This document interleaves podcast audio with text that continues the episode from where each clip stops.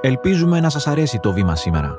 Εάν θέλετε, ακολουθήστε μας στο Spotify, στα Apple Podcast ή σε όποια άλλη πλατφόρμα προτιμάτε να μας ακούτε. Θα βοηθήσει και άλλους να μας βρουν.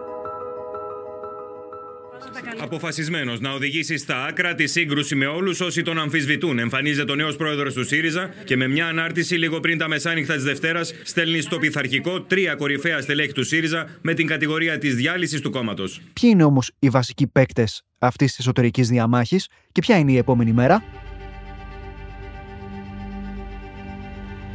Ακούτε το βήμα σήμερα. Είμαι ο Βασίλης Φίνας και είναι 5η 26 Οκτωβρίου.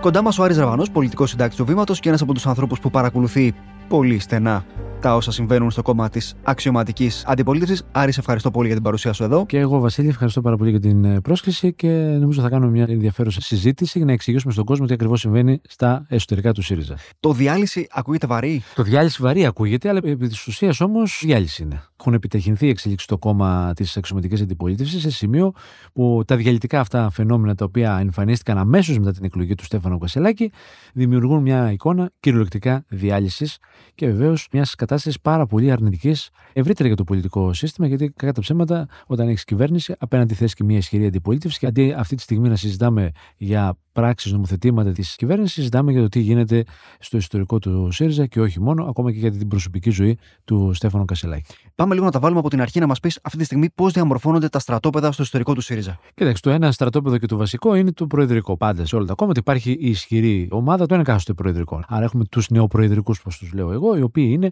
μια ομάδα πέριξ του Κασελάκη. Δηλαδή ο διευθυντή του Σιμοκαπνισάκη, ο Παύλος Πολάκης που έχει κυρίαρχο ρόλο, Νίκος Παπάς, Γιώργος Τσίπρας και πολλά άλλα στελέχη.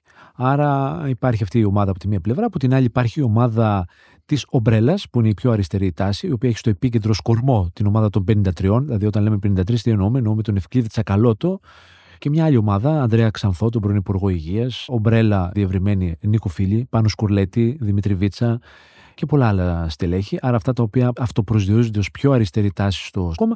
Και υπάρχει και νεότερη γενιά των στελεχών, οι οποίες συνασπίστηκαν γύρω από την Έφη Αχτσιόγλου, η λεγόμενη ομάδα των 6 συν 6, που έχουν βασικό ρόλο εκεί Νάσου Ηλιόπουλος, Αλέξης Χαρίτσης και ο Δημήτρης Τζανακόπουλος, ο οποίος όμως το τελευταίο διάστημα έχει προσεγγίσει πάρα πολύ την ομάδα της Ομπρέλας. Εκεί είναι η νεότερη γενιά. Έχουμε τρεις ομάδες βασικές και έχουμε όμως περιφερειακές ομάδες, οι οποίες έχουν μικρότερη επιρροή. Μια από αυτές τις ομάδες, η οποία όμως δεν έχει μεγάλη δυναμική στο κόμμα, αλλά το πρόσωπος πρόσωπο έχει γκέλ, να το πούμε λαϊκά, σε ένα ευρύ ακροατήριο, είναι ο Διονύσης Τεμπονέρας. Είναι η παλιά ομάδα της Ρενέ, στην οποία ανήκει ο Αντώνης Κοτσακάς, ο Χάρης Τσιόκα. Αυτή είναι πρώην στελέχη του Πασόκ. Μια άλλη ομάδα στελεχών, η οποία αυτή τη στιγμή ψάχνεται να δει τι ακριβώς θα κάνει και με ποιον ακριβώς θα συνταχθεί. Γιατί μην νομίζεις ότι όλη αυτή η διαδικασία μετά τη φυγή του Τσίπρα όχι απλά έχει προβληματίσει, αλλά έχει μπλοκάρει πάρα πολύ κόσμο, ο οποίος πραγματικά δεν ξέρει πώς να σταθεί. Να σταθεί στο πλευρό του Κασελάκη, να σταθεί στο πλευρό της Ομπρέλας, να σταθεί στο πλευρό των 6 συν 6. Μια χαοτική κατάσταση το τελευταίο διάστημα. Άρα έχουμε αντιληφθεί ποια είναι τα βασικά στρατόπεδα και ποιοι είναι οι βασικοί εκφραστές τους. Στην πολιτική ουσία όμως, όλοι αυτοί που διαφωνούν. Κοίταξε, που διαφωνούν. Εκεί που διαφωνούσαν και επί Τσίπρα. Όλοι αυτοί οι οποίοι διαμαρτύρονται, διαμαρτύρονται γιατί θεωρούν ότι ο Κασελάκης έχει μεταλλάξει το κόμμα του ΣΥΡΙΖΑ. Εντάξει, πότε πρόλαβε. Υπάρχει ένα ζήτημα λειτουργίας, το πώς αποφασίζω. Δηλαδή, δεν μπορείς να βγάζεις μια γραμμή από τις ΗΠΑ και ουσιαστικά τους βγάζεις εκτός κόμματος και μετά γίνεται επανόρθωση από το γραφείο τύπου Α, δεν εννοεί διαγραφή αλλά παραπομπή στα αρμόδια όργανα. Δηλαδή, εκεί γίνεται ένας χαμός. Αυτή τη στιγμή έχει περάσει ότι έχουν διαγραφεί, ενώ επί τη δεν έχουν διαγραφεί.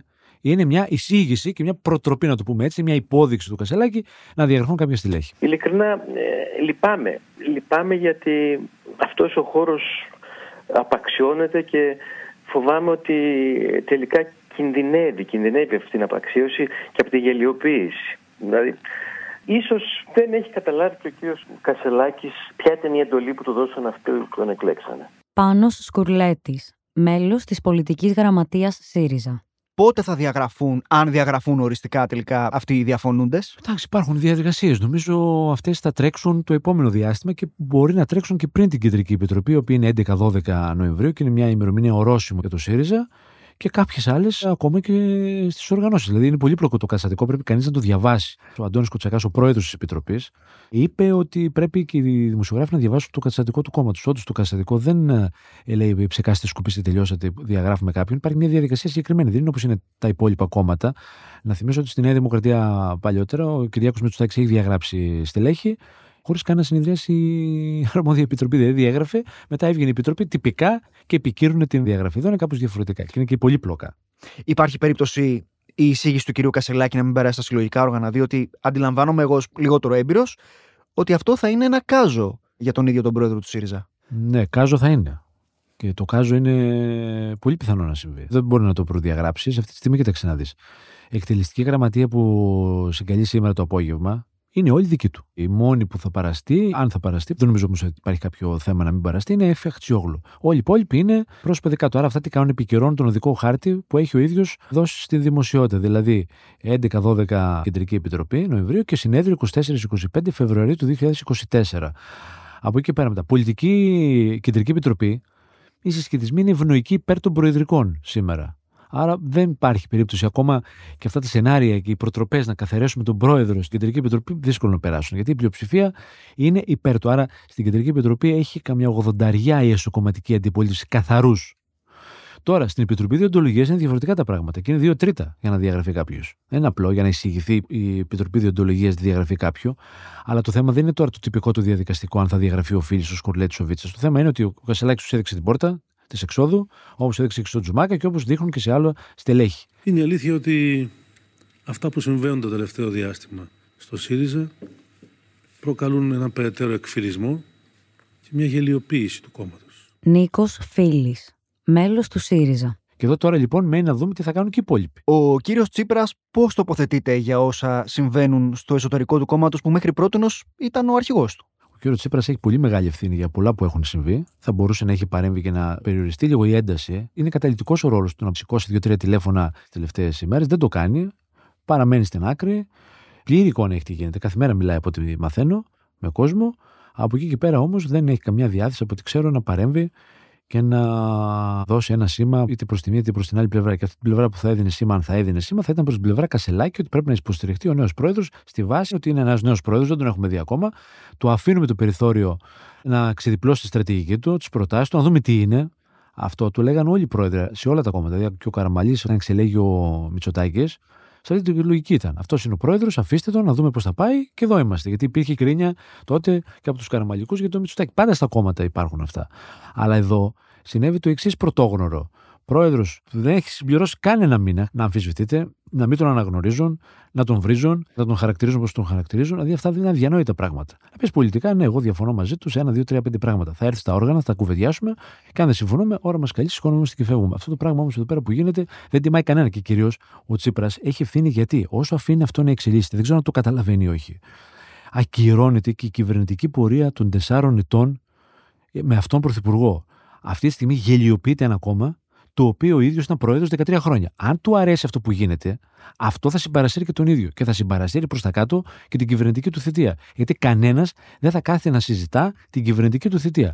Θα συζητάει την γελιοποίηση όλης αυτής της διαδικασίας και βέβαια τον εξευτελισμό, όπως είπε ο Μπαλτάς, πολύ σωστά, του κόμματος της αριστεράς. Τα στελέχη τα οποία θα αποχωρήσουν από τον ΣΥΡΙΖΑ, είτε με τον ένα είτε με τον άλλο τρόπο, γιατί νομίζω ότι πλέον δεν μπορεί να έχει αφαιρωθεί αυτό το χάσμα στο εσωτερικό του κόμματος, τι επιλογές έχουν μπροστά τους, με την έννοια ότι μπορεί κάποιοι από αυτούς να επιλέξουν την πολιτική αποστρατεία, μπορεί κάποιοι να θέλουν ενδεχομένως να ενταχθούν σε έναν πολιτικό σχηματισμό που ήδη υπάρχει και βεβαίως με πολύ μεγάλο ενδιαφέρον να ακούμε τη συζήτηση για μια ενδεχόμενη δημιουργία ενός νέου πολιτικού φορέα και τι χαρακτηριστικά θα έχει αυτός και αν πράγματι έχει βάση αυτή η συζήτηση. Αυτή η συζήτηση έχει βάση. Τα πάρουμε με τη σειρά. Υπάρχει ένας κόσμος ο οποίος όντως θα πει: Εγώ αποστρατεύομαι πολιτικά. Λογικό είναι, ανάλογα και την ηλικία, μπορεί να μην έχει τη διάθεση να ασχοληθεί κτλ. Υπάρχει κόσμος ο οποίος προέρχονταν από το Πασόκ, βλέποντας όλα αυτά, ρίχνει γέφυρες πάλι να γυρίσει το Πασόκ. Μικρομεσαία στελέχη. Το δεν μιλάω για μεγάλο στελέχη. Μιλάμε σε περιφερειακό επίπεδο. Γιατί αλλιώς αξιολογεί την στάση του ένας ο οποίος είναι βουλευτής, έχοντας και το μισθό, έχοντας και τα άλλα ωφέλη. Να είμαστε κοινικοί, έτσι. Γιατί η πολιτική είναι κοινική, ίδια και η ζωή. Άρα σου λέει: Είμαι βουλευτής, συντάσσομαι με την προεδρική ομάδα, παραμένω βουλευτής άλλα τρία χρόνια, έχω και την προοπτική επανεκλογή ενδεχομένως κτλ. Είναι τελείως διαφορετικό. Αυτοί οι οποίοι είναι έτοιμοι να φύγουν και θα φύγουν είναι της ομπρέλας. Το timing είναι τώρα το θέμα. Θα φύγουν πριν την Κεντρική Επιτροπή. Με βάση αυτά που μαθαίνω, είναι δύσκολο να φύγουν πριν την Κεντρική Επιτροπή. Θα είναι έκπληξη για μένα. Θα γίνει ένα σοου μεγάλο πολιτικό με τις τοποθετήσεις τους και με τον τρόπο που θα το κάνουν, θα το σχεδιάσουν στην Κεντρική Επιτροπή και θα αποχωρήσουν μαζικά. Γιατί τους ευνηδίασε και ο Κασελάκης με τις διαγραφές των τριών προημερών. Άρα εδώ πρέπει κάπως να αντιδράσουν και να έχουν ένα στρατηγικό σχέδιο αντιμετώπισης αυτής της κατάστασης σε επίπεδο εντυπώσεων. Έτσι. Στελέχη έχουν την Ελλάδα. Δεν είναι 1-2%. Σου θυμίζω πώς πήρε ο κύριος Τσακαλώτος το προηγούμενο διάστημα στη σοκομματική αναμέτρηση. Γενικώς η ομπρέλα έχει κόσμο. Αυτή τη στιγμή συγκεντρώνει υπογραφές οι οποίες θα ξεπεράσουν τις 10-15.000. Δεν είναι μικρός αριθμός στελεχών. Είναι κάτι συγκροτημένο. Το οποίο του δημιουργεί θέμα του ΣΥΡΙΖΑ. Αντικειμενικά. Δηλαδή, οι δημοσκοπήσεις θα τον δείχνουν στο 13 κάτω από το Πασόκ ενδεχομένως και την ίδια στιγμή θα έχουμε το σενάριο ότι φεύγει μια ομάδα στελεχών. Άρα αποδυναμώνεται ακόμα περισσότερο. Άρα κατραγγελάει πιο κάτω από το 13. Υπάρχει ομάδα των νεότερων στελεχών η οποία δεν είναι στη φάση, αυτό που λέγαμε πριν, Αχτσιόγλουνα, Ηλιόπουλος, Χαρίτσης, δεν είναι σε φάση να φύγουν. Είναι στη λογική κόμμα μέσα στο κόμμα. Παραμένουμε εδώ πέρα, θα δούμε. Εμείς θέσαμε ένα θέμα όπως παρενέβησαν προχθές. Είπα να γίνει συνέδριο, να γίνει πολιτική γραμματεία, να το συνέδριο να επισπευστεί κτλ. Αλλά μέσα στο Μαντρί που έλεγε και ο Αβέροφ. Όποιος φεύγει από το Μαντρί, τον τρώει ο λύκος. Τώρα εδώ, τον έτρωγε ο λύκος ήταν μεγάλο το Μαντρί. Τώρα εδώ το Μαντρί είναι μικρό. Είναι πολύ λύκοι γύρω-γύρω, τα πρόβατα φεύγουν, δεν είναι απλό. Το κόμμα του καινούργιου έρχεται. Έχουν οριμάσει μια σειρά πράγματα στο μυαλό μου. Θα διατυπωθούν στις επόμενες συνεδριάσεις κάποια ερωτήματα που με απασχολούν ναι. προς τον πρόεδρο. Ναι. Δεν θεωρώ ότι θα πάρω απάντηση. Ναι. Και από εκεί και πέρα θα γίνουν οι ευρωεκλογές. Η αναπνευστική και οικολογική ριζοσπαστική αριστερά. Mm. Σας έβγαλα και τίτλο πώς θεωρώ εγώ ότι πρέπει να λέγεται το καινούργιο κόμμα. Εκεί έκανε το λάθος ο Βίτσας, γιατί εκεί εξοργίστηκαν και πολλοί τους ομπρέλα. Γιατί του λένε πήγες και είπες ουσιαστικά αυτό που λέμε εμείς εδώ συζητάμε, πεις και το είπες δημόσια. Ε, ουσιαστικά μαρτύρησε τις διεργασίες. Δηλαδή εκεί το τίναξε λίγο στον αέρα και αυτό επιταχύνθηκαν και οι εξελίξεις από την πλευρά του Κασελάκη. Και αυτό τους ευνηδίασε κιόλας. Δεν το περίμεναν. Αλλά από τη στιγμή που έγινε η κίνηση του Βίτσα, σου λένε οι άλλοι εντάξει, αυτοί είναι έτοιμοι να φύγουν. Κάτι πρέπει να κάνουμε, να προλάβουμε εμείς και να δείξει ο Κασελάκης ηγετική πυγμή απέναντι στους τρεις. Και γι' αυτό έγινε. Χρονικά, πότε βλέπεις να ξεδιαλύνει αυτή η κατάσταση; Και το λέω διότι ο ΣΥΡΙΖΑ κάποια στιγμή στην τρέχουσα κοινοβουλευτική περίοδο πρέπει να παράξει και ένα αντιπολιτευτικό έργο. Κοίταξε, αν αποχωρήσουν στην Κεντρική Επιτροπή, εντάξει, είναι λίγο πιο καθαρά τα πράγματα. Άρα, λογικά μετά τον Νοέμβριο, δηλαδή θα είναι και κραδασμοί των επομένων ημερών μετά την Κεντρική Επιτροπή και την αποχώρηση, η λογική λέει ότι τελειώνοντας όλο αυτό, αρχές Δεκέμβρη, ο ΣΥΡΙΖΑ τουλάχιστον στον προπολογισμό θα φανεί συντεταγμένος. Δηλαδή, αν δεν φανεί και στον προπολογισμό συντεταγμένος, ε, συγγνώμη, δηλαδή θα υπάρχει μια εικόνα, θα παγιώνεται στην κοινωνία, ότι εδώ κυριολεκτικά όχι είναι υποδιάλυση, είναι διαλυμένο κόμμα πλέον. Για να το πάω λίγο παρακάτω, βηματισμό αντιπολιτευτικό από το 24. Το 24. Ναι, ναι, αντικειμενικά. Γιατί πρώτα απ' όλα πρέπει και ο ίδιος ο πρόεδρος του ΣΥΡΙΖΑ να μάθει και τα όργανα του κόμματος, να μάθει τον κόσμο. Παρεμβάσεις θα γίνονται τώρα, όπως έγινε και για τις υποκλοπές όπως έγινε και την παρέμβαση Ευγενάκη και αγοραστού προεκλογικά στη Θεσσαλία. Τέτοια θα γίνονται. Αλλά αντιπολίτευση, αντιπολίτευση όπως την ξέρουμε στις αρχές του 24. Και εκεί θα έχουμε και μια πλήρη εικόνα, φαντάζομαι, και των ε, θέσεων του Κασελάκη για διάφορα ζητήματα. Γιατί θα γίνουν και αυτά τα περιφερειακά που είπε τα 13. Αυτά είχαν γίνει και Πιτσίπρα. 13 έγιναν και εξαιρετικά και με φοβερές προτάσεις και δεν προχώρησε τίποτα υπό τον Δραγασάκη. Όλα αυτά σε επίπεδο θεωρίας είναι καλά, σε επίπεδο πράξης θα δούμε πώς θα προχωρήσουν. Το θέμα είναι ότι ο ΣΥΡΙΖΑ κινδυνεύει να βρεθεί στην τρίτη θέση πολύ σύντομα, με ό,τι αυτό σημαίνει για όλο τον κομματικό στελεχειακό δυναμικό και τους ψηφοφόρους. Άρα λοιπόν η κρίση των ΣΥΡΙΖΑ θα επηρεάσει όλο το πολιτικό σκηνικό. Είναι ένα σύριαλ το οποίο έχει πάρα πολλά επεισόδια. Εμείς θα το παρακολουθούμε. Άρη Ραβανές, ευχαριστώ πολύ. Να είσαι καλά. Είμαι ο Βασίλης Φίνας και κάθε μέρα σας παρουσιάζουμε ένα θέμα με τη βοήθεια των δημοσιογράφων του Βήματος και έμπειρων αναλυτών. Ευχαριστούμε που μας ακούσατε. Ακολουθήστε το βήμα σήμερα στο Spotify ή στα Apple Podcast για να μην χάνετε κανένα επεισόδιο.